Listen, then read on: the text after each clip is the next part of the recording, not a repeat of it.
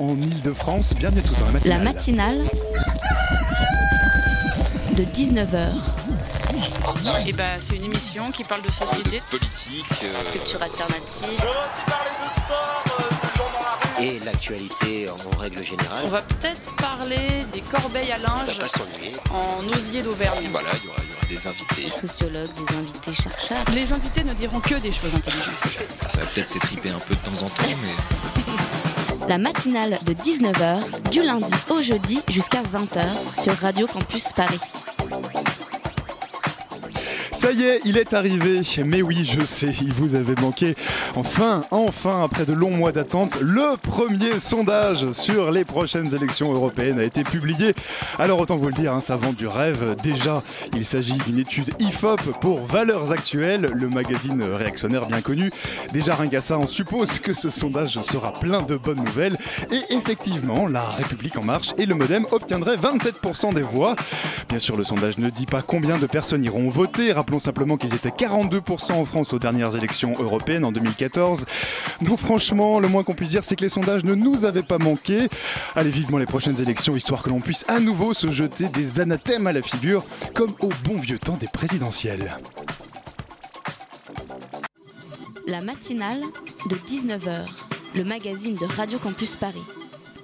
Bienvenue à tous dans la matinale. D'après un sondage représentatif, 99,5% d'entre vous ont déjà lu ou regardé un sondage. Mais qui sont les personnes qui réalisent ces mêmes sondages? Comment travaillent-elles? C'est cet univers justement qu'explore de façon décalée et plutôt piquante la, la web-série Doxa, dont le premier épisode vient d'être diffusé par Studio 4. On sera dans quelques instants avec notamment son scénariste Alexandre Pierrin ainsi que l'acteur principal de la série pour en parler. Et puis en deuxième partie d'émission, on parlera du cycle de rencontres Le Son des Autres, un cycle de rencontres sur les Sound Studies organisé au Centre Pompidou.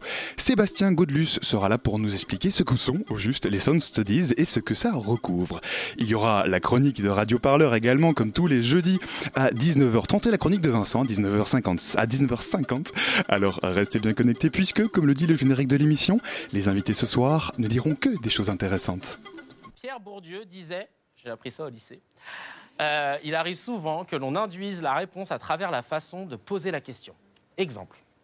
Un sondage commandé par l'ONG Amnesty International dit, donne 82% des Français qui se disent favorables à l'accueil de réfugiés. Et dans un autre commandé par Atlantico, un site d'information libérale, 62% des Français refusent l'accueil de réfugiés. Je suis pas super bon en maths, mais je doute qu'on soit 144% de Français. Alors comment on peut avoir deux chiffres aussi différents sur le même sujet?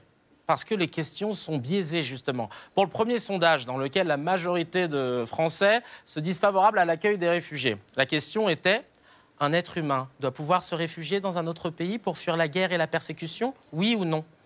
Il manquait plus qu'une photo où on vous montre un petit enfant avec des grands yeux qui pleure tu vois, pour que tu lâches l'alarme. Pour l'autre sondage où ils, où ils ont majoritairement répondu non, la question c'était Êtes-vous favorable ou opposé à ce que les migrants qui arrivent par dizaines de milliers sur les côtes grecques et italiennes soient répartis dans les différents pays de l'Europe et à ce que la France accueille une autre partie par dizaines de milliers chez vous, dans votre maison qu'ils vous convertissent de force à l'islam et qui vous obligent à manger des kebabs en direction de la Mecque?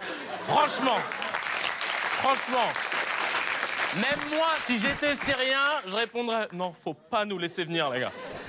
Vous écoutiez à l'instant Kevin Razi, une belle façon d'introduire le sujet du jour, dont il était d'ailleurs question hein, dans l'émission juste avant, dans l'IA On applique à la lettre.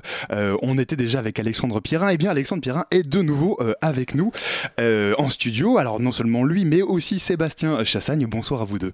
Bonsoir. Bonsoir. Alors, d'après un sondage récent qu'on a fait juste avant l'émission, là, ben, alors tenez-vous bien, 22% des personnes comptent écouter cette émission en direct, 45% vont l'écouter en podcast et 99%, ça c'est certain, vont découvrir un univers qu'ils ne connaissaient pas parce que vous êtes euh, tous les deux, hein, je vous présente rapidement, Alexandre Pirin, Sébastien Chassagne, euh, respectivement le scénariste et l'acteur principal de la euh, nouvelle web-série Doxa. C'est une série de Studio 4 dont le premier épisode vient d'être diffusé et qui parle justement des sondages. Alors, j'imagine que la série vient de sortir, là c'est tout récent. Peut-être question que j'aurais envie de vous poser. On va faire un, petit groupe, un petit focus group si vous le voulez bien. Quel est votre pourcentage de, est votre degré de satisfaction euh, par rapport à cette web série que vous venez donc de sortir tous les deux. Notre pour- ouais, pourcentage d'autosatisfaction, quoi. Exactement. Première question, Sébastien, qu'est-ce que tu penses d'Alexandre? Est-ce que tu penses à combien de pourcents Alexandre était un bon réalisateur? Oui, parce que ce qui permet de signaler que j'étais aussi euh, co-réalisateur de la série avec Olivier Marchesi. On le précise d'emblée. Non, plus sérieusement, les, les premiers échos peut-être que vous avez eu. euh, là, la série vient d'être diffusée euh, sur YouTube. Euh, la diffusion vient de commencer, en tout cas. Elle a commencé il y a une semaine pour être précis, et Ouais. là c'est le deuxième épisode qui est arrivé quelques minutes avant qu'on prenne Ouais. l'antenne avec toi. C'est un, un nouvel épisode chaque jeudi à 18h. Le premier, effectivement, est sorti la semaine dernière. On est autour de 60 000 vues. Euh, J'ai vu juste avant de partir qu'on était sur la 36e marche du podium euh, des tendances YouTube euh, France. Donc ça fait un gros podium, mais ça fait quand même un podium. Et euh, en termes critiques, euh, on a eu un, une bonne accueil, de, vraiment un très bon accueil de la presse, puisqu'on a eu des bonnes critiques dans Le Monde, euh, sur Télérama, on était chez Edouard Baird euh, mardi matin, euh, sur France Inter, Europe 1, etc. Et sur Radio. Campus Paris, Radio Campus, qui, évidemment. quand même, le- euh, voilà. c'était On couronne de, de monter euh, les, les marches. euh, Exactement. Absolument. On ne pensait pas arriver jusqu'à Radio Campus Paris, mais là je crois que c'est vraiment le signe d'une réussite majeure. Absolument. Avec nous également en studio Simon de la rédaction de Radio Campus Paris. Bonsoir Simon. Tout à fait, bonsoir. Alors Bonsoir, Simon, Simon. tu- Simon, tu as pu voir en avant-première l'ensemble des épisodes de la série, Je hein, suis il faut le dire. privilégié. Ah, tout à fait. Et tu avais des questions pour nos Et invités. tout à fait. euh, vous parliez de la, de la visibilité de la série. Du coup, vous êtes euh, au niveau du top 30, euh, c'est ça, des tendances sur YouTube. Et 36e. 36e. Soyons Excellent. Donc on est dans le top Pardon. 40, du coup on n'est pas encore dans le Dans le top top 30. 40. Hmm. Je, je, je m'excuse et je, Ah, je quitte ce de- plateau. Non, euh, Reviens. euh, vous avez gagné une visibilité supplémentaire grâce au festival Sérimania. Vous... Ah oui, tout à fait. Euh, ouais.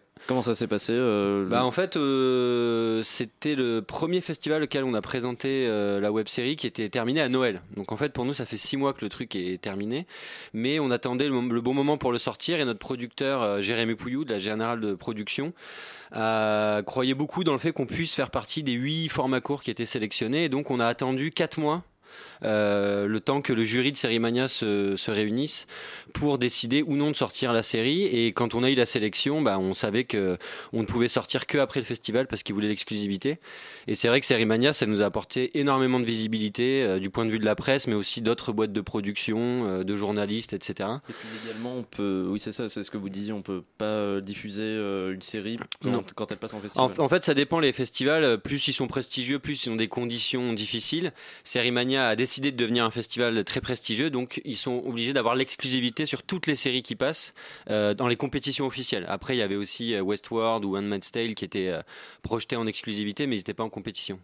Alors du coup, si vous êtes en train d'écouter cette interview, vous vous demandez probablement de quoi il s'agit parce qu'on parle de la série Doxa. En quelques mots, c'est une série durant laquelle euh, on suit les mésaventures d'Arthur, une personne qui travaille pour l'IFLOP, euh, un institut de sondage bien connu sur euh, la place parisienne. Qu'est-ce qui vous a donné envie de vous intéresser à l'univers des, sondages, des sondeurs, hein, peut-être Alexandre? Alors, moi j'ai fait des études de sciences politiques, donc j'ai toujours été très sensible à tout ce qui touche à la politique. Et quand je me suis mis à vouloir raconter des histoires, j'essayais souvent de les raccrocher à un thème. euh, Justement, qui a trait à la vie de, la cité. Euh, et euh, les instituts de sondage me sont apparus comme un sujet super intéressant parce qu'en fait, j'avais un, ami qui travaillait dans des instituts de sondage, un ami qui déprimait beaucoup et qui, à chaque fois, pendant les apéros répétés que vous pouvez avoir ensemble. Euh, Il me racontait ses histoires et ses déboires euh, dans les instituts de sondage. Il me racontait euh, qu'il passait sa vie en fait à faire des tableaux Excel, etc. Il me disait pique-pendre de ses clients, de sa hiérarchie. Et en fait, lui, ça le déprimait. Il se demandait vraiment quel était le sens de tout ça. Et en fait, moi, plus il m'en parlait, plus je me rendais compte que c'était un milieu hyper secret que personne ne connaissait, mais qui avait des répercussions énormes. Et donc lui, s'était retrouvé à présenter des études d'opinion devant des conseillers ministériels, des directeurs de cabinet. Et en fonction des résultats que lui donnait dans son enquête, on voyait les conseillers qui euh, réajustaient leur programme politique en fonction de ces chiffres. Quoi. Euh, pour dire à quel point est-ce que euh, les chiffres aujourd'hui peuvent guider l'action publique. Et donc du coup, ça m'a donné envie de mettre un coup de projecteur sur ce milieu-là. Donc, Vous lui avez payé des coups et puis du coup vous Alors avez je lui ai payé des parler, coups et euh, puis voilà, exactement. vous avez pris des notes. Exactement. Et il y avait une influence euh, des dernières élections présidentielles. Ça vous a euh, aussi influencé pour écrire la série ou c'était déjà euh, en dans les dans les cartons. Alors en fait, euh, les- les- les- le, le thème des sondages est d'actualité à toutes les élections depuis euh, 1948, date à laquelle euh, euh, Monsieur Gallup aux États-Unis a décidé de commencer à faire des sondages d'opinion sur les présidentielles. Donc en fait, les, sondages, les dernières élections euh, m'ont pas spécialement influencé.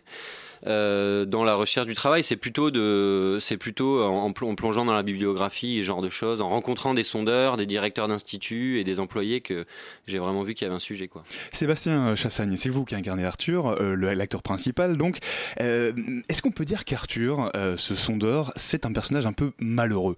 Euh, Au début de la série, il semble pas euh, très très bien dans ses baskets quand même. Oui, mais il le sait pas euh, vraiment. Je pense que c'est le genre de personnage qui se questionne pas trop sur euh, ce qu'il fait, euh, sur euh, ce qui, euh, ce qui etc. Et c'est, euh, je trouve que ce qui est intéressant dans cette série, c'est que malgré le fait qu'elle soit relativement courte, il y a, il y a une- beaucoup d'évolution des personnages. C'est-à-dire que euh, tout évolue euh, beaucoup et le, et le propos de la série qui s'approfondit, mais aussi le travail d'acteur qui s'approfondit. Et c'est pas le cas que pour moi. Je crois que tous les autres, tous les autres acteurs et les autres actrices fonctionnent un peu de la même manière. Donc oui, il est un peu malheureux, mais il est pas. Oui, il est très malheureux en fait. Si, si, t'as raison. J'avais oublié le premier épisode. Il est au fond du trou. Mais à la fin, il est peut-être qu'il est heureux. Je veux pas divulgacher la fin. On va garder un petit peu de, de suspense. Mais c'est vrai que Sébastien a raison dans l'écriture. J'avais vraiment euh, envie qu'il y ait une évolution nette des personnages. Parce que ce que je trouve intéressant dans une histoire, dans une série, c'est de découvrir un personnage, d'accompagner ses évolutions à travers euh, l'histoire et d'avoir vraiment l'impression d'avoir un condensé d'une vie humaine qui se déroule sous nos yeux euh, de manière un peu plus intéressante que dans la vraie vie, puisqu'il y a quand même des temps qui sont régulièrement assez chiants dans la vie réelle. quoi. Sur le personnage d'Ar- d'Arthur, euh, il, a un point de vue sur le monde qui passe régulièrement par, euh, des statistiques. Souvent, il, en débite pas mal. C'est illustré souvent à l'image. Euh, Est-ce que c'est comme ça que les gens fonctionnent euh, dans les instituts de sondage C'est est-ce que c'est c'est un constat que vous avez fait ou c'est peut-être pour Bah, caricaturer Non, j'espère pas pour eux parce que ce serait vraiment une population euh, ouais, d'aut- d'autistes en vous fait. Estimez que ça à c'est combien de clairement. pourcents, juste pour qu'on soit bien certain là? Euh, pour moi, c'est 0% parce que clairement, le, ce que j'ai voulu faire avec euh, cette obsession des chiffres au quotidien, c'est transformer Ar- Arthur en une métaphore de la société française qui vit au quotidien obsédée par les chiffres, qui sait pas où, il, où elle va, et donc qui doit en permanence s'abreuver euh, d'éval- d'évaluations, d'indicateurs pour lui dire quelle direction prendre, parce qu'au final, elle sait pas euh, donc, euh, quelle est sa destination. C'est plus une allégorie. Voilà, exactement. C'est une métaphore de la vie, tout Il y a quand simplement. même un truc euh, que moi j'ai en commun avec lui, c'est qu'il cherche des signes quand il déambule au, cours- euh, au gré de ses pérégrinations. Quand même, il va chercher des signes un peu partout. Et sans la mathématique, moi, c'est quelque chose dans lequel je me retrouve euh, beaucoup en fait. De, quoi, de regarder de- les chiffres quand je, quand quand je suis dans une parfaite errance, parce que je suis comédien, donc j'ai beaucoup de moments d'errance, et ben, je, je laisse guider mes pas par, euh, par ce qui se passe un peu autour de Bah moi. oui, c'est vrai. en Pendant le tournage, on retrouvait régulièrement Sébastien dans la rue, nu. il cherchait l'endroit où il habitait, puis bon, mais ça, ça a donné un peu de sel au tournage, quoi. Alors, par ailleurs, Sébastien, au- au- au-delà de, au-delà de, allez, on va dire, de- du fait qu'Arthur essaie de se rassurer avec des chiffres à différents moments de la série, il est aussi confronté à toute une série de dilemmes, et, et not- et notamment dès le premier épisode, on lui propose de mentir, euh, de falsifier la réalité. Euh, comment est-ce qu'il réagit du coup votre personnage à ça? Bah, il déteste le mensonge de très long. Pour lui, c'est quelque chose qui est pas qui est pas envisageable. D'autant plus qu'il a, je crois qu'il a l'impression de travailler sur euh, justement le fait de de se rapprocher de la de la de la réalité en travaillant sur ce que les gens euh, ont envie de comprendre, En ont faisant envie des de savoir. sondages. Voilà, c'est-à-dire qu'à mon avis, par le prisme des sondages, c'est quelqu'un qui a très honnêtement envie de guider la pensée des, des hommes et de manière très très honnête, et qui donc supporte pas l'idée qu'on puisse tricher d'une manière ou d'une autre. Sauf qu'il triche et ça marche. Sauf qu'il triche et peut-être que ça marche. Je sais pas. Je vais pas divulgacher. Peut-être ça marche pas. Pour le- il faut regarder évidemment le premier épisode de la série pour le savoir. شو اب جابي شافك عامل اغراضك شو في والله نازل على الشام خيو خير يا أخي خير. بس والله الوضع بعده ما زبط هنيك. تخيل شو بدنا نعمل. أي شيء يعني الشام أي شيء أي مكان بالشام أحسن من هون. طيب يلا بتهون يا أخوي تهون. طب ليك تعال تعال نقعد لنا شوي نسمع لنا كم موال نعمل لنا شيء غني. غني. لك هذا وقف شوي. مي جنى ويا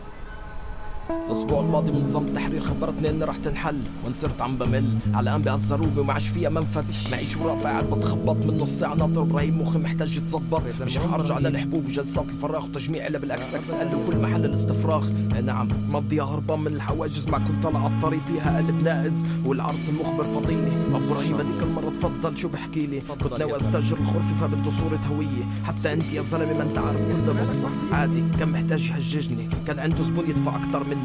كتار السوريين المحتاجين والاستغلال ضارب كمان عادي كنت طالع من البيت لأنه زهقت من الأسطوانة المعتادة. شوف لك شي شغلة تعملها يلا ولك ما أنا عرفت من حالي.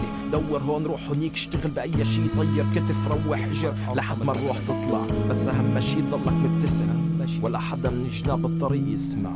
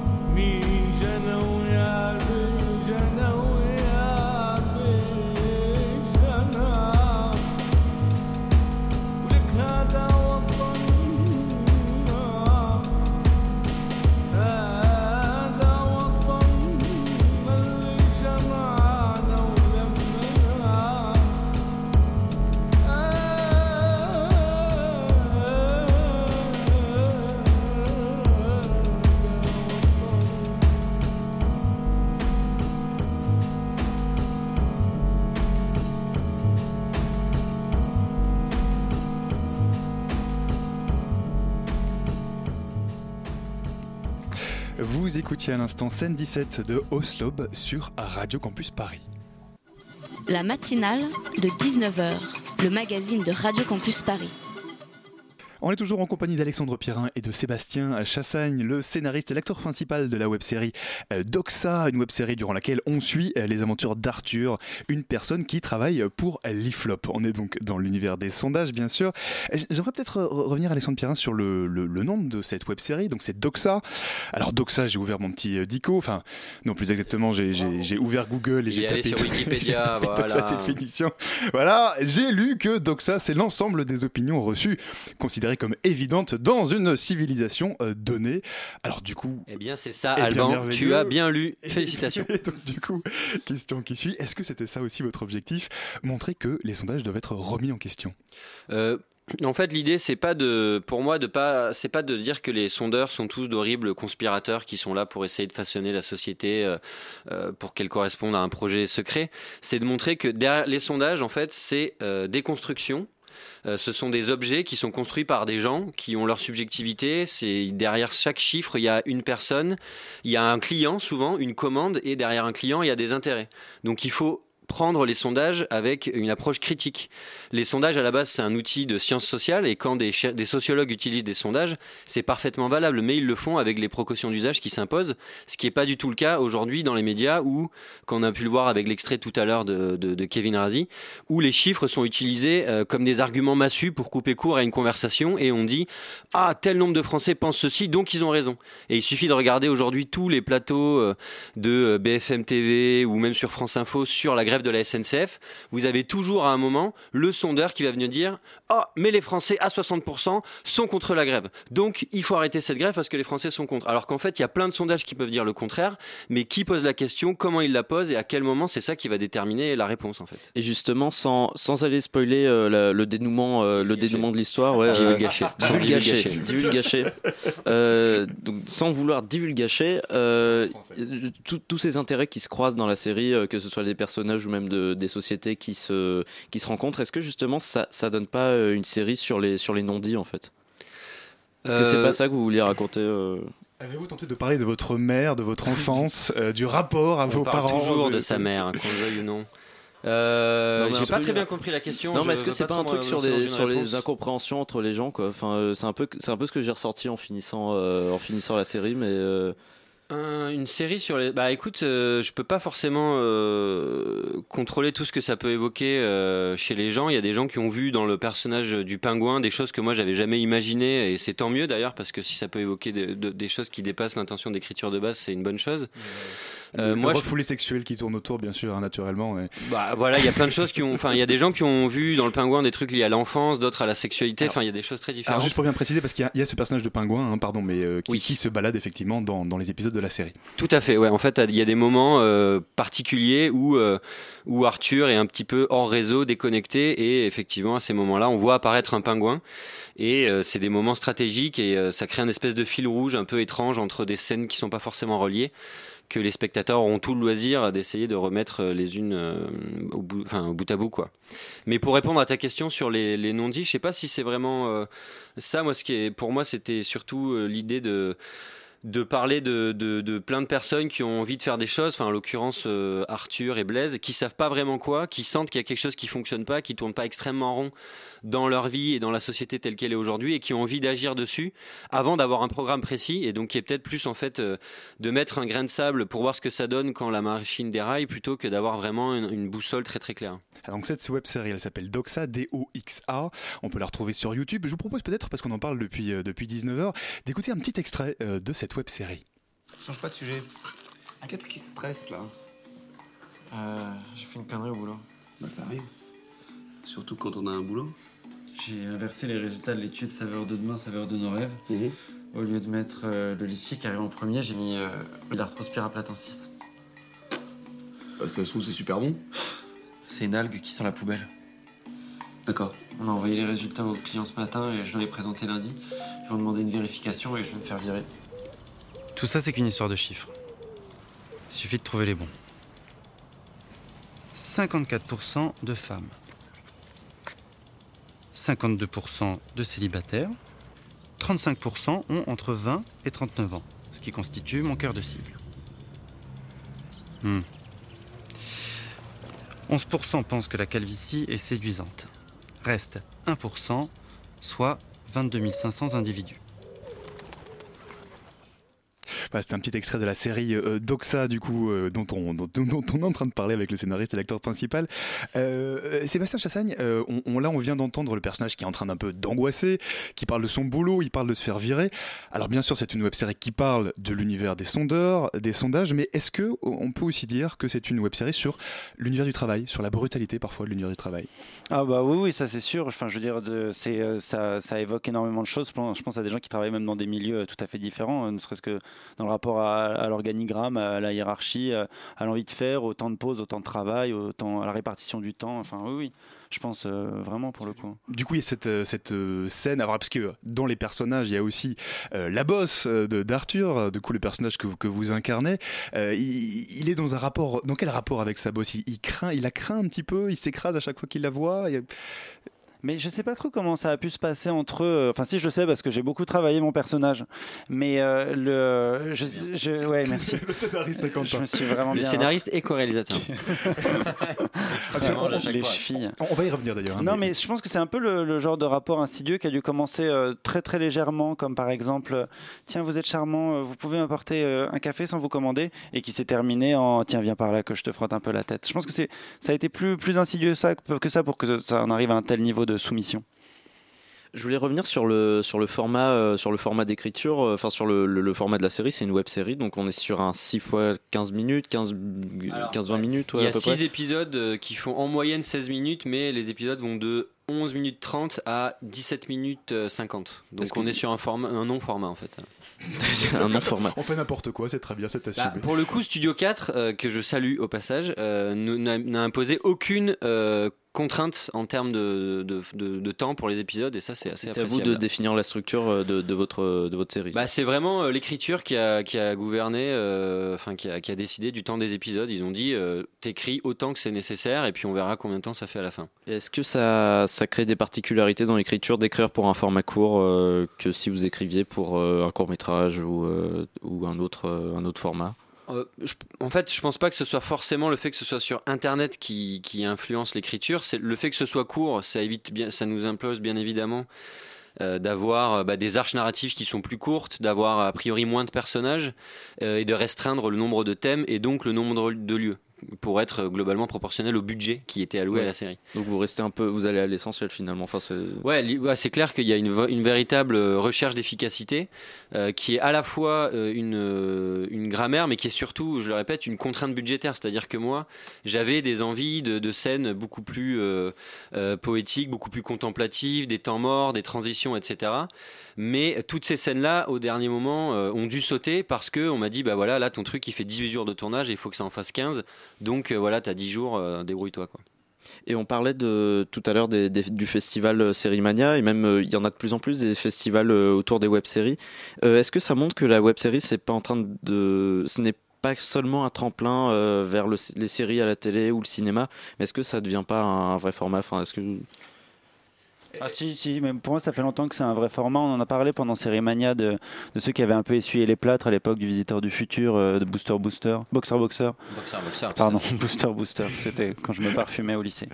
Euh, et euh, non, non, je pense que là maintenant c'est vraiment devenu un genre à part entière qui a, qui a pas à rougir avec une liberté de format qui est quand même géniale quoi. Enfin moi j'adore Evil Dead, H versus Evil Dead et je suis très content que cette série puisse durer euh, 30 minutes ou, ou 40 minutes par exemple. Et c'est le genre de petite liberté qu'on a. Et je salue également Studio 4 qui nous écoute. Voilà, ça, ça, on l'aura mentionné deux fois, c'est pas mal. Je pense que vous pourrez toucher l'échec du coup à la sortie de cette Yes, interview. ça. Pour- Énorme. Euh, Alexandre Pirin, vous, vous avez commencé à l'évoquer, hein, donc euh, euh, les dif- vous avez commencé à évoquer les difficultés euh, que du coup euh, qu'amène la réalisation, enfin la co-réalisation. Oui, puisque la vous êtes scénariste et tout- co-réalisateur. Merci de le rappeler. Voilà. euh, Est-ce que vous avez dû en faire beaucoup des, des concessions justement? Alors, euh, honnêtement, pas tant que, que ça, parce que euh, les cons- en fait, j'ai travaillé avec un, un producteur euh, qui s'appelle Jérémy Pouillou. Tu as déjà dit deux fois. Qui s'appelle Jérémy Pouillou. Double chèque à la sortie de l'émission. Voilà, j'ai plein de chèques qui m'attendent. Et donc, euh, en fait, dès l'écriture, il avait, euh, il avait conscience en fait des contraintes budgétaires qu'on allait avoir. Donc, il a su assez intelligemment à chaque fois orienter mon écriture vers une certaine forme d'économie euh, pour les intérieurs. Il m'a dit, par exemple, on peut faire plein d'extérieurs parce que c'est pas forcément ce qui est cher, mais pour les intérieurs, il faut qu'on les limite. Et alors, du coup, j'ai adapté mon écriture à ça. Il y a aussi des personnages qui n'étaient pas indispensables à l'avancée de la narration, qui ont dû sauter entre la V7 et la V8 du scénario, sachant que le tournage s'est fait avec la V16 du scénario. Euh, Est-ce que, alors à la fin de chaque épisode, euh, on a, alors c'est assez marrant dans le générique, on a des pourcentages qui s'affichent avec euh, euh, 15% des euh, d'entre vous iront à l'épisode suivant, X% s'abonneront ou iront voir telle et telle information. À combien de pourcents est-ce qu'on aura une saison 2 Alors là, c'est euh, ah, pas du tout. On à salue. Studio 4 déjà. Déjà, je voudrais saluer Studio 4 qui nous écoute. Tout à fait, Studio 4, Studio 4, Studio Salut, 4, Studio c'est vraiment des 4. mecs sympas. C'est des mecs, Bah, ils sont à ils- l'écoute des nouveaux comme auteurs, comme ils sont là quand il faut. qu'ils peuvent, euh, de- non, ils peuvent rien dire. En fait, on attend de savoir. On va euh, les si elle appeler, on va les appeler tout de suite. non, en fait, pour être tout à fait honnête, il y a deux, il y a deux facteurs pour la saison 2. Le premier facteur, c'est une bonne réception euh, critique. Je pense que ça, c'est plutôt le cas et de ce côté-là, le contrat est rempli. Et la deuxième, c'est une réception du point de vue du public. Et là, on n'a pas la main dessus puisque c'est aux internautes de, bah, de- d'aller le regarder, d'en parler, de partager autour d'eux. Donc ça, ça dépend Des pas de nous. comptes YouTube aussi pour pouvoir euh, regarder plusieurs fois. hein. Voilà, exactement. On peut acheter des vues, j'ai vu sur internet. On maintenant. salue tous nos internautes euh, chinois d'ailleurs euh, pour, euh, pour leur Qui- qui travail vous sur ont l'épisode permis, 1. euh, Bien sûr. les premières dizaines de milliers de vues. Ça s'appelle Doxa, D-O-X-A. C'est une web série qui parle des sondages. Et puis, bien sûr, bah, on est super fan à Radio Campus Paris. Donc, on vous invite à aller le voir. là, Merci énorme. Beaucoup, Alexandre Pirin et Sébastien Chassel. Et Olivier Marchesi aussi qu'on n'a pas assez embrassé. Qui n'était pas là ce soir, mais voilà, spécial le- le- dédicace. Le, prodigieux co-réalisateur de cette série. Merci encore d'être venu ce soir.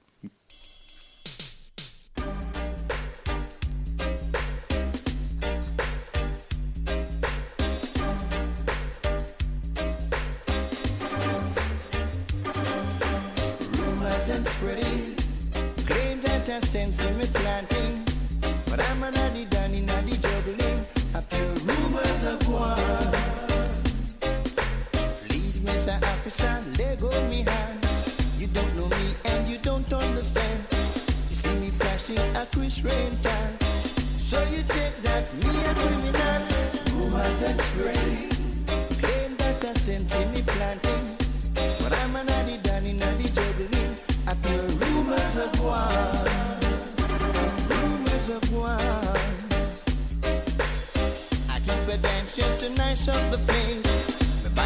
buy and red off them face. Make man and man have money to spend. And all the youth them know me and them friends. Rumors them spreading. Claim that I sense in me planting. But I'm an addy danny naddy juggling. I feel rumors of war. Rumors of war. Don't matter what kind of jewel me wear. Cause me pants it no have no tear.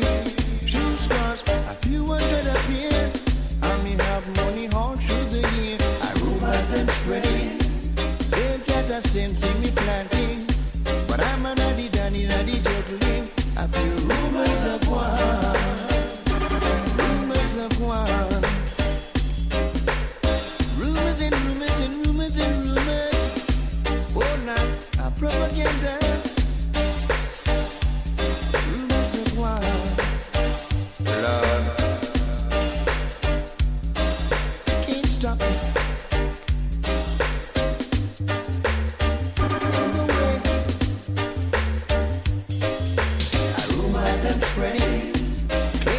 I sense in me planting.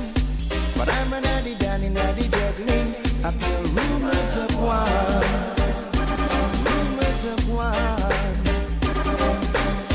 Police officer, let go me hand. You don't know me and you don't understand. You see me flashing a Chris time. So you claim that me a criminal. Rumors them spreading. Claim that I sense in me planting. But I'm an addy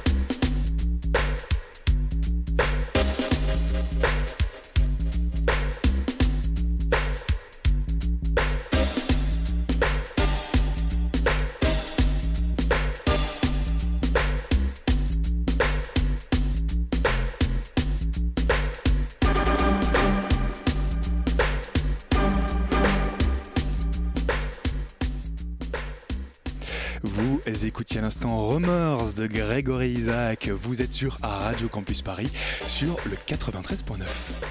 La matinale de 19h du lundi au jeudi jusqu'à 20h sur Radio Campus Paris. Et c'est l'heure de la chronique de Radio Parleur, comme tous les jeudis. Comme tous les jeudis. Et aujourd'hui, c'est le dernier jour du grand référendum lancé par l'intersyndicale de la SNCF à propos de la réforme entreprise par le gouvernement d'Edouard Philippe. Radio Parleur s'est rendu à la troisième assemblée générale intergare du mouvement à Paris, dans la gare du Nord, afin de s'entretenir avec Anas Kazib. Il est cheminot gréviste et syndicaliste à Sudrail. Il dresse avec lui un bilan du mouvement social des cheminots après plusieurs semaines de grève et alors que le gouvernement a entrepris des avec les différents syndicats.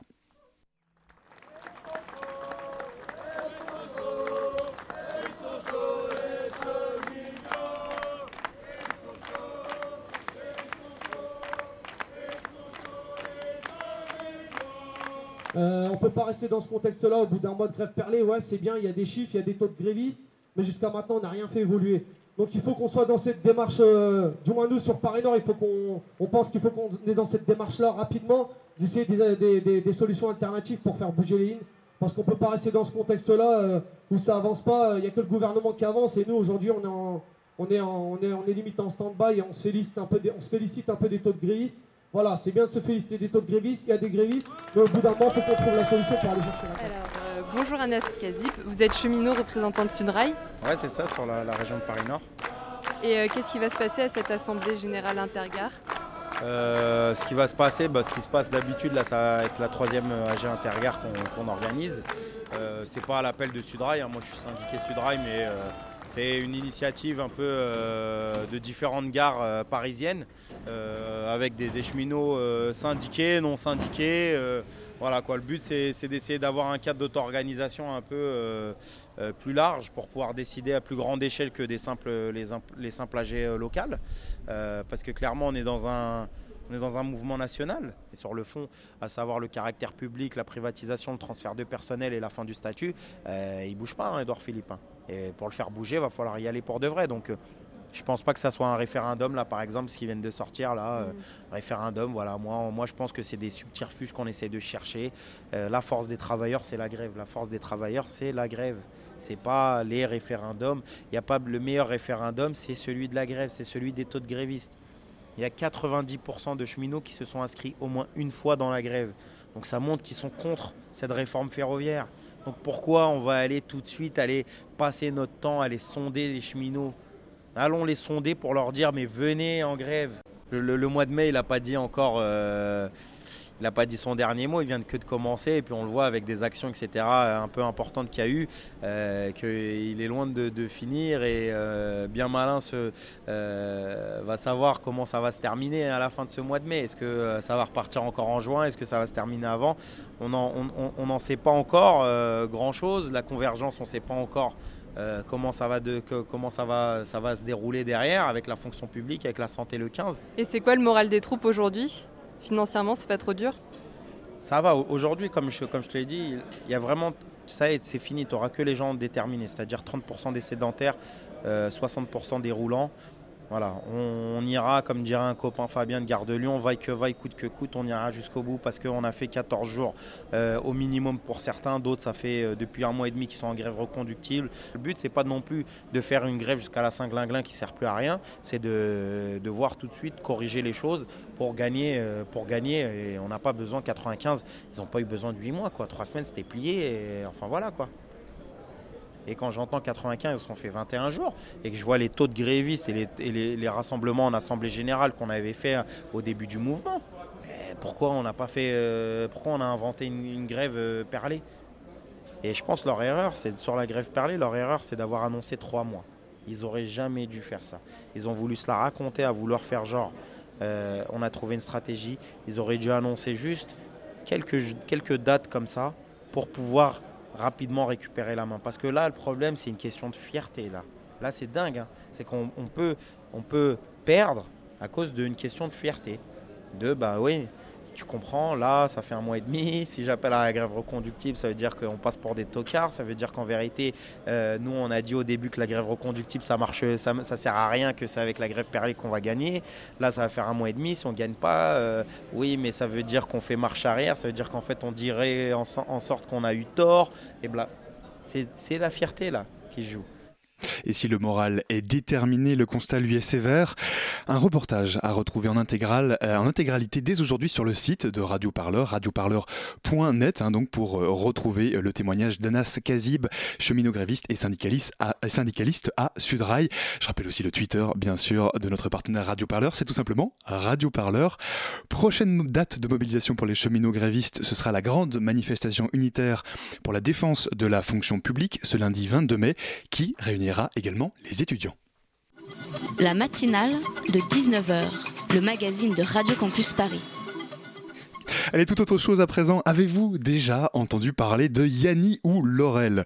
Cette espèce d'illusion auditive qui tourne sur les réseaux sociaux depuis, euh, depuis quelques heures, depuis avant-hier, je pense. Il s'agit d'un enregistrement. On entend un mot prononcé et apparemment personne n'entend la même chose. Alors certains entendent Yanni, d'autres Laurel. De quoi déclencher des débats sans fin sur la toile. Le son original serait euh, finalement Laurel, apparemment. Mais ce qui est intéressant, c'est que euh, ce son, justement, il est euh, complexe. C'est qu'on parle d'un son qui s'entend entend différemment. Bonsoir Sébastien Godlus. Bonsoir. Alors vous êtes l'organisateur d'un cycle de rencontres appelé Le son des autres. Euh, c'est un cycle de rencontres sur les Sound Studies. Justement le son, il en est question. Euh, ce cycle qui est organisé donc au centre Pompidou. Avec moi également en studio Nina de la rédaction de Radio Campus Paris. Bonsoir Nina. Bonsoir. Euh, alors euh, Sébastien euh, première question toute bête. euh, vous- Est-ce que vous avez entendu parler de, de ce petit jeu Laurel ou Yanni? Euh, Alors ju- juste avant l'émission, on vous a fait réécouter du coup le, le- le bout de son. Vous en avez pensé quoi? Euh, alors moi j'ai entendu très clairement j'ai entendu plutôt Yanni mais effectivement je pense que euh, on entend différemment selon euh, l'ère culturelle euh, et surtout l'ère linguistique dans laquelle on évolue et je pense qu'un anglo-saxon aurait sans doute plutôt entendu Laurel. Alors justement, les Sound Studies qui sont au cœur de votre, euh, de votre cycle de rencontres, euh, ils, ces Sound Studies, ils visent à étudier les faits historiques, sociaux-culturels par le prisme des sons. Comment est-ce qu'un son peut permettre de mieux comprendre un fait historique?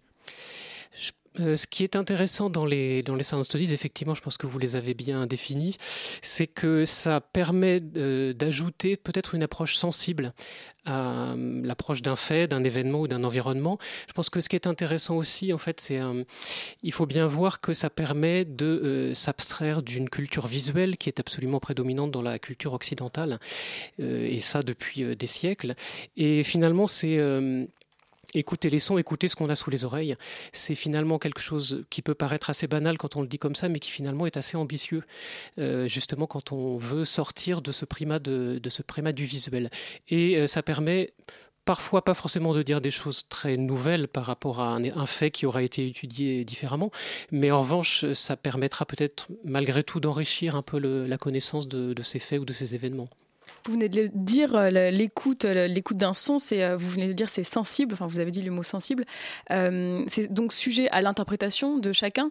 Comment on décrypte un son? Est-ce que c'est vraiment différent que d'analyser un texte? Est-ce qu'il y a une grande différence entre ces sources? Je pense que ça met pas du tout en jeu les mêmes, euh, les mêmes processus cognitifs, euh, interprétatifs. Euh, et effectivement, vous parlez d'écoute. Je pense que ce qu'il faut bien savoir, et c'est ce que dit bien par exemple quelqu'un comme Jonathan Stern, un chercheur canadien qui a écrit un ouvrage absolument majeur, une histoire de la modernité sonore, c'est que l'écoute, en fait, elle est complètement construite socialement et culturellement. Et en particulier en Occident, parce que son étude est essentiellement sur l'Occident et en particulier aux États-Unis, avec euh, l'invention de l'enregistrement sonore à la fin du 19e siècle, avec l'invention aussi du téléphone et du télégraphe électrique. Le- L'écoute, en tout cas en Occident, s'est complètement construite autour de ça. Et donc en Occident, en tout cas, on écoute maintenant d'une manière particulière, et quand on enregistre maintenant des sons aussi, on le fait avec euh, une c'est complètement construit, donc on le fait d'une certaine manière, alors que si vous vous déplacez dans d'autres aires euh, géographiques, et je pense qu'on en parlera tout à l'heure, le rapport au son et le rapport à l'écoute n'est absolument pas le même. Donc vous venez de dire, l'interprétation, enfin l'écoute est différente, mais alors qu'en est-il des contenus? Parce que le premier thème qu'abordera votre cycle, ce sont les espaces publics urbains hors de la sphère occidentale, c'est ce que vous venez tout juste d'évoquer. Donc on parle des marchés, des gares, des rues, des lieux de culte, et vous allez vous concentrer notamment sur l'Inde et le Liban. Euh, si on prend deux exemples comme l'Inde et la France, en quoi ces deux cultures sonores sont différentes? Est-ce que c'est radicalement différent? Alors c'est assez radicalement différent. Alors pour ma part, j'ai jamais eu l'occasion, jamais eu la chance de, de me rendre en Inde. En revanche, j'ai écouter certaines des enquêtes faites par Christine Guilbeault, justement ethnomusicologue et anthropologue qui interviendra le, le 28 mai à la première séance. Et on entend bien qu'effectivement l'ambiance sonore dans des espaces urbains, sur des marchés ou même dans des temples est extrêmement bruyant. Ça n'a absolument rien à voir avec ce qu'on peut connaître. Et par exemple, dans un temple de la région du Tamil Nadu, on entend bien les cloches, on entend bien aussi ces boîtes électriques qui diffusent des mantras, les mantras box. Et en fait, du coup, c'est c'est un- une signature sonore qui est extrêmement dense, alors que nous, d'habitude, quand on va dans une église, éventuellement, il y a un orgue qui joue, et en, en général, c'est un disque enregistré, mais on n'entend pas plus que ça. Alors que là, au contraire, c'est extrêmement sonore. Et c'est pareil quand vous avez les enregistrements des gares ou des marchés, vous avez notamment les voix enregistrées des euh, rabatteurs des loteries qui sont très très fortes et qui se distinguent les unes des autres justement pour attirer le plus de chalands. Alors, lors de cette rencontre qui euh, donc aura lieu le lundi 28 mai à, à 19h euh, au centre Pompidou, euh, il y aura notamment Christine, Christine Guibault qui, qui sera présente. Et alors, en lisant, son, en regardant quelles étaient ses fonctions, je voyais qu'elle était anthropologue et ethnomusicologue. Qu'est-ce que c'est que l'ethnomusicologie? Alors l'ethnomusicologie va étudier la musique, la musique, mais en général en fait c'est la musique hors de l'ère de l'ère occidentale. Donc c'est plutôt les musiques, ce qu'on appelle traditionnellement les musiques euh, traditionnelles d'ailleurs, les musiques du monde. Donc ça va être les musiques euh, des différents pays d'Afrique, les pays d'Inde, euh, l'Amérique du Sud, etc., etc. Alors, il y a une date du cycle, je crois la dernière, qui est consacrée à ce que vous appelez les artefacts sonores. Donc, ce sont ces voix électroniques, robotiques, euh, souvent synthétiques, qui nous guident au quotidien, genre le GPS, les, ré- les répondeurs téléphoniques. Qu'est-ce que vous voulez traiter comme problématique avec ce sujet? Pourquoi vous avez voulu euh, le mettre à l'honneur pendant ce cycle? Alors, je, précise, c'est la deuxième séance du 18 juin. Euh, justement, en fait, on se, on se rend compte que on baigne. On baigne dans des voies artificielles. hein, dès que vous appelez un opérateur, euh, soit vous avez éventuellement un, un- un- quelqu'un qui répond depuis un call center euh, à distance, voilà. Mais sinon, vous avez des voies artificielles. Et euh, ce qui est intéressant d'étudier, c'est comment ces voies artificielles sont composées et sur quels principes ou sur quels, en tout cas, présupposés sociaux ou culturels. Elles sont aussi différentes, euh, en- enfin, ça dépend des pays en fait. C'est peut-être une voix de femme, une voix d'homme avec différentes intonations. Exactement, exactement. Ça peut être très différent d'un pays à l'autre. C'est aussi très différent d'un- d'une société à l'autre qui va bien sûr euh, essayer de trouver une signature sonore de, son, de, ce, de ce robot en fait.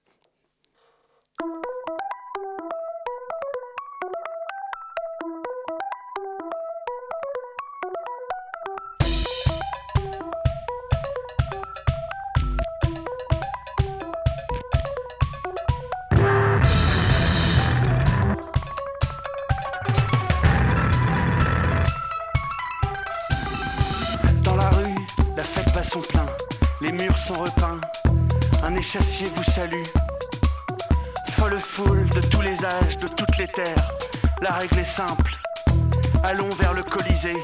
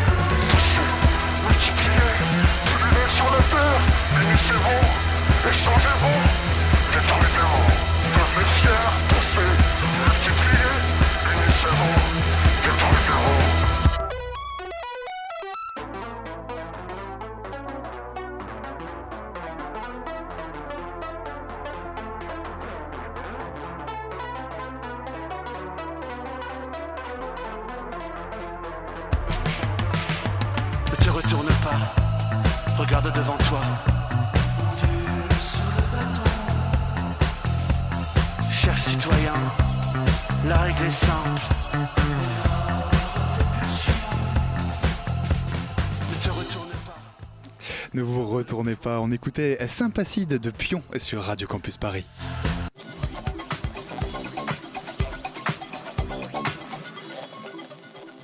Euh, Radio Campus Paris sur le 93.9. On est euh, toujours en compagnie de Sébastien Gollus qui nous parle du son des autres, un cycle de rencontres au Centre Pompidou. Euh, Sébastien Gollus, je voulais vous interpeller parce qu'on en parlait durant la pause musicale sur la photo qui était choisie pour illustrer votre cycle de conférences. Alors je vais essayer de la décrire, mais on voit grosso modo un, un bison avec juste en face de lui une personne qui est en train de l'enregistrer. Alors la photo est plutôt, pour le coup, plutôt comique. Pourquoi avoir choisi cette pour illustrer votre cycle de conférence Alors d'abord, c'est une photo quand même assez spectaculaire, effectivement. Euh, je précise malgré tout qu'elle, euh, en fait, elle vient d'un documentaire fait par la BBC qui était sur l'enregistrement des sons de Star Wars. Donc voilà, ça donne aussi une indication. On, laisse deviner aux auditeurs euh, à quoi le son du bison a le servi. du bison peut correspondre. Euh, non, ce qui est intéressant dans cette photographie, alors je peux dire pour la- pour l'anecdote de mon côté, en fait c'est la graphiste de, qui a fait la plaquette qui me l'a proposée au moment où on avait un peu de mal à trouver une photo qui soit libre de droit, et euh, elle me l'avait proposée en plaisantant.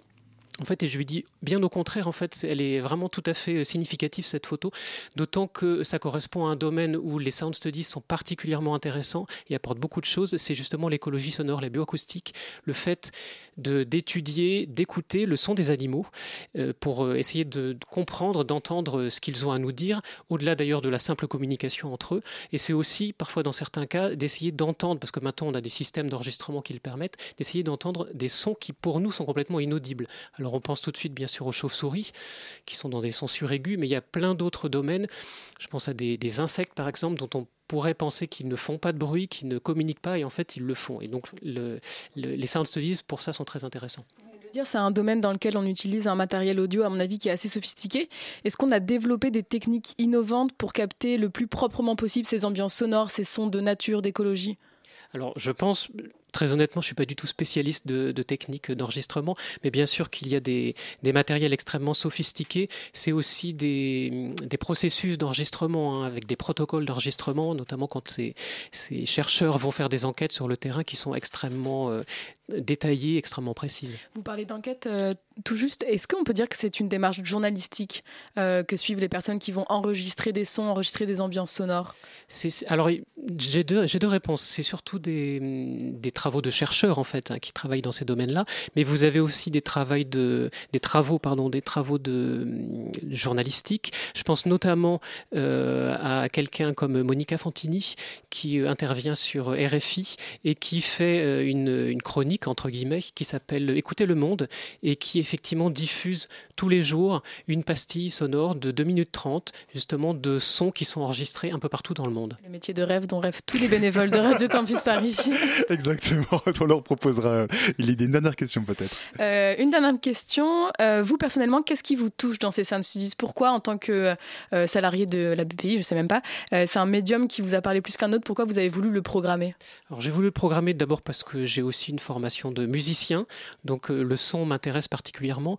Mais ce qui m'a intéressé, euh, c'est que justement par les studies, euh, ça permet d'entendre. Enfin, c'est vraiment s'abstraire de ce côté visuel et c'est ouvrir grand les oreilles. En fait, c'est écouter le monde, comme le dit d'ailleurs Monica Fantini, et c'est vraiment rendre cette partie euh, sensible beaucoup plus forte qu'elle ne l'est, même si en fait on passe beaucoup de temps à écouter de la musique. Mais c'est écouter autre chose que de la musique et se rendre compte de ce que ça peut nous dire du monde. Ça s'appelle Le son des autres. C'est un cycle de conférences organisé à la bibliothèque du Centre Pompidou. C'est en partenariat avec Radio Campus Paris et le CNRS. Euh, Merci beaucoup Sébastien Godlus d'avoir été avec nous ce soir.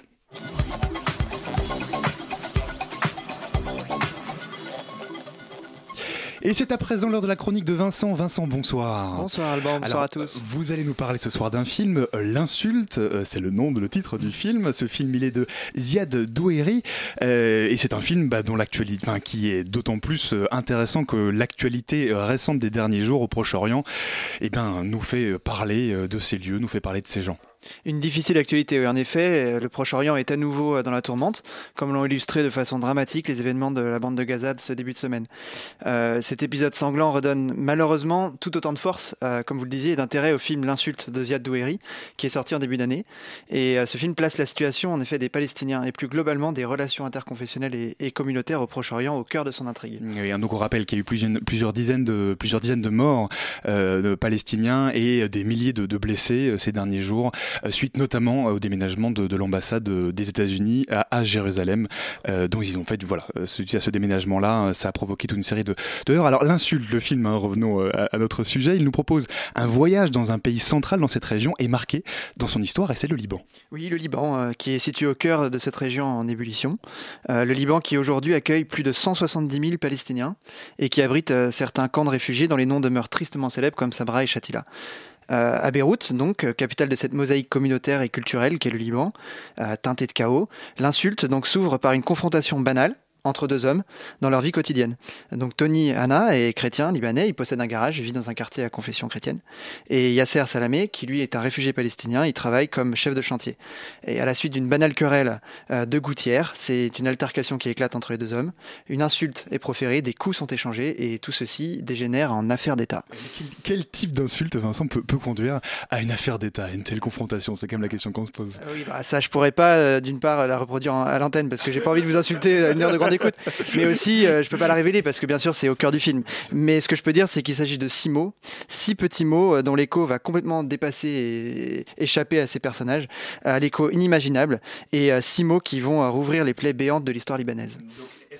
Dès lors que, l'insulte, c'est quelque part la petite histoire qui se joue dans la grande peut dire ça, les deux existences ordinaires de ces deux euh, personnages, de ces deux hommes, vont être bouleversées par la grande histoire. Car à la suite de leur altercation, à la suite de cette insulte, Tony et Yasser s'affrontent en justice, et progressivement, la teneur des débats va complètement leur échapper. Euh, en effet, ils sont dépassés, euh, dépassés par leur fierté, par leur dignité, et parfois par leur impulsivité, qui pousse Tony et le chrétien à obtenir coûte que coûte réparation en justice, et Yasser, le palestinien, à se taire pour éviter que son sort, sa vie et son, passé pardon, soient exposés, soient étalés sur la place publique. Donc là, on parle de la grande histoire de ces pays, de, de ces peuples. Euh, ce film, il s'apparente aussi à une, une grande chronique judiciaire? Oui, une chronique judiciaire, effectivement. La justice est un thème central du film. Euh, justice comme institution, bien sûr, euh, parce que, comme je le dis- disais, il y a un procès qui est, qui est central, mais également la justice comme droit individuel, puisque, par exemple, le Palestinien est, est bafoué dans ses droits, c'est-à-dire qu'il ne peut pas avoir accès à certaines professions. Depuis 62, il y a un décret qui le prévoit au Liban. Et enfin, et surtout, je dirais, la justice comme reconnaissance des douleurs passées, euh, puisque euh, l'objet de la bataille judiciaire entre ces deux hommes renvoie aux souffrances causées dans tout le Proche-Orient par l'absence d'État palestinien, par les conséquences de l'opération Septembre Noir en 1973 et par euh, évidemment les événements tragiques de la guerre civile au Liban qui ont suivi. Ah, Si je vous entends, hein, Vincent, l'insulte, ça, c'est plein de choses. Ça évoque l'enchevêtrement de, de destinées individuelles dans la grande politique, dans la grande histoire proche-orientale. Ah oui, pour tout à fait. L'insulte, c'est un film éminemment politique. Et c'est même, j'ose le dire, un chef-d'œuvre du genre, dont Ziad Douéry est en train de s'imposer euh, comme un incontournable représentant. Euh, Il y a tout dans ce film. Euh, des scènes de vie, presque brutales, bestiales parfois, mais il y a également de l'humour, des rebondissements, du suspense quasi haletant, et un dénouement qui ne peut pas laisser indifférent les personnes qui sont éprises de justice. donc c'est un film intelligent, sans Grand pathos inutile, et c'est un grand art. Voilà. Et donc vraiment, allez-y, d'autant plus que Ziad Douéry, c'est également celui qui a produit la série Baron Noir, et je suis sûr que nos auditeurs euh, l'ont déjà, l'ont déjà vu et, et l'ont apprécié. Donc ça s'appelle l'insulte. On peut encore le voir maintenant sur, sur les écrans, mais dans une seule salle parisienne, hein, c'est ça Oui, à la Catonne, c'est À- ça, à la à Catonne, Luxembourg. Au Luxembourg. Merci beaucoup, Vincent, Merci. pour euh, de nous avoir parlé de l'insulte ce soir. Voilà, c'est la matinale, c'est déjà terminé pour aujourd'hui. Merci à Nina et Elsa qui ont préparé cette émission. Merci également à Adèle qui était ce soir à la réalisation. Si vous avez manqué une partie de l'émission, vous pourrez la retrouver en podcast dans quelques minutes sur le site de euh, Radio Campus Paris, radiocampusparis.org. Et tout de suite, restez bien sur le 93.9, restez bien branchés sur Radio Campus Paris puisque c'est In situ qui arrive dans vos oreilles. De quoi allez-vous nous parler ce soir, In situ? Bonsoir. Oui, bonsoir. Euh, Ce soir, euh, euh, on reçoit un jeune doctorant, Guillaume Huette euh, Desaunay. Il va nous parler du chant des oiseaux. Et bien voilà, bah pour, du coup, pour entendre parler du, du chant des oiseaux, restez. Et pour les entendre, restez bien.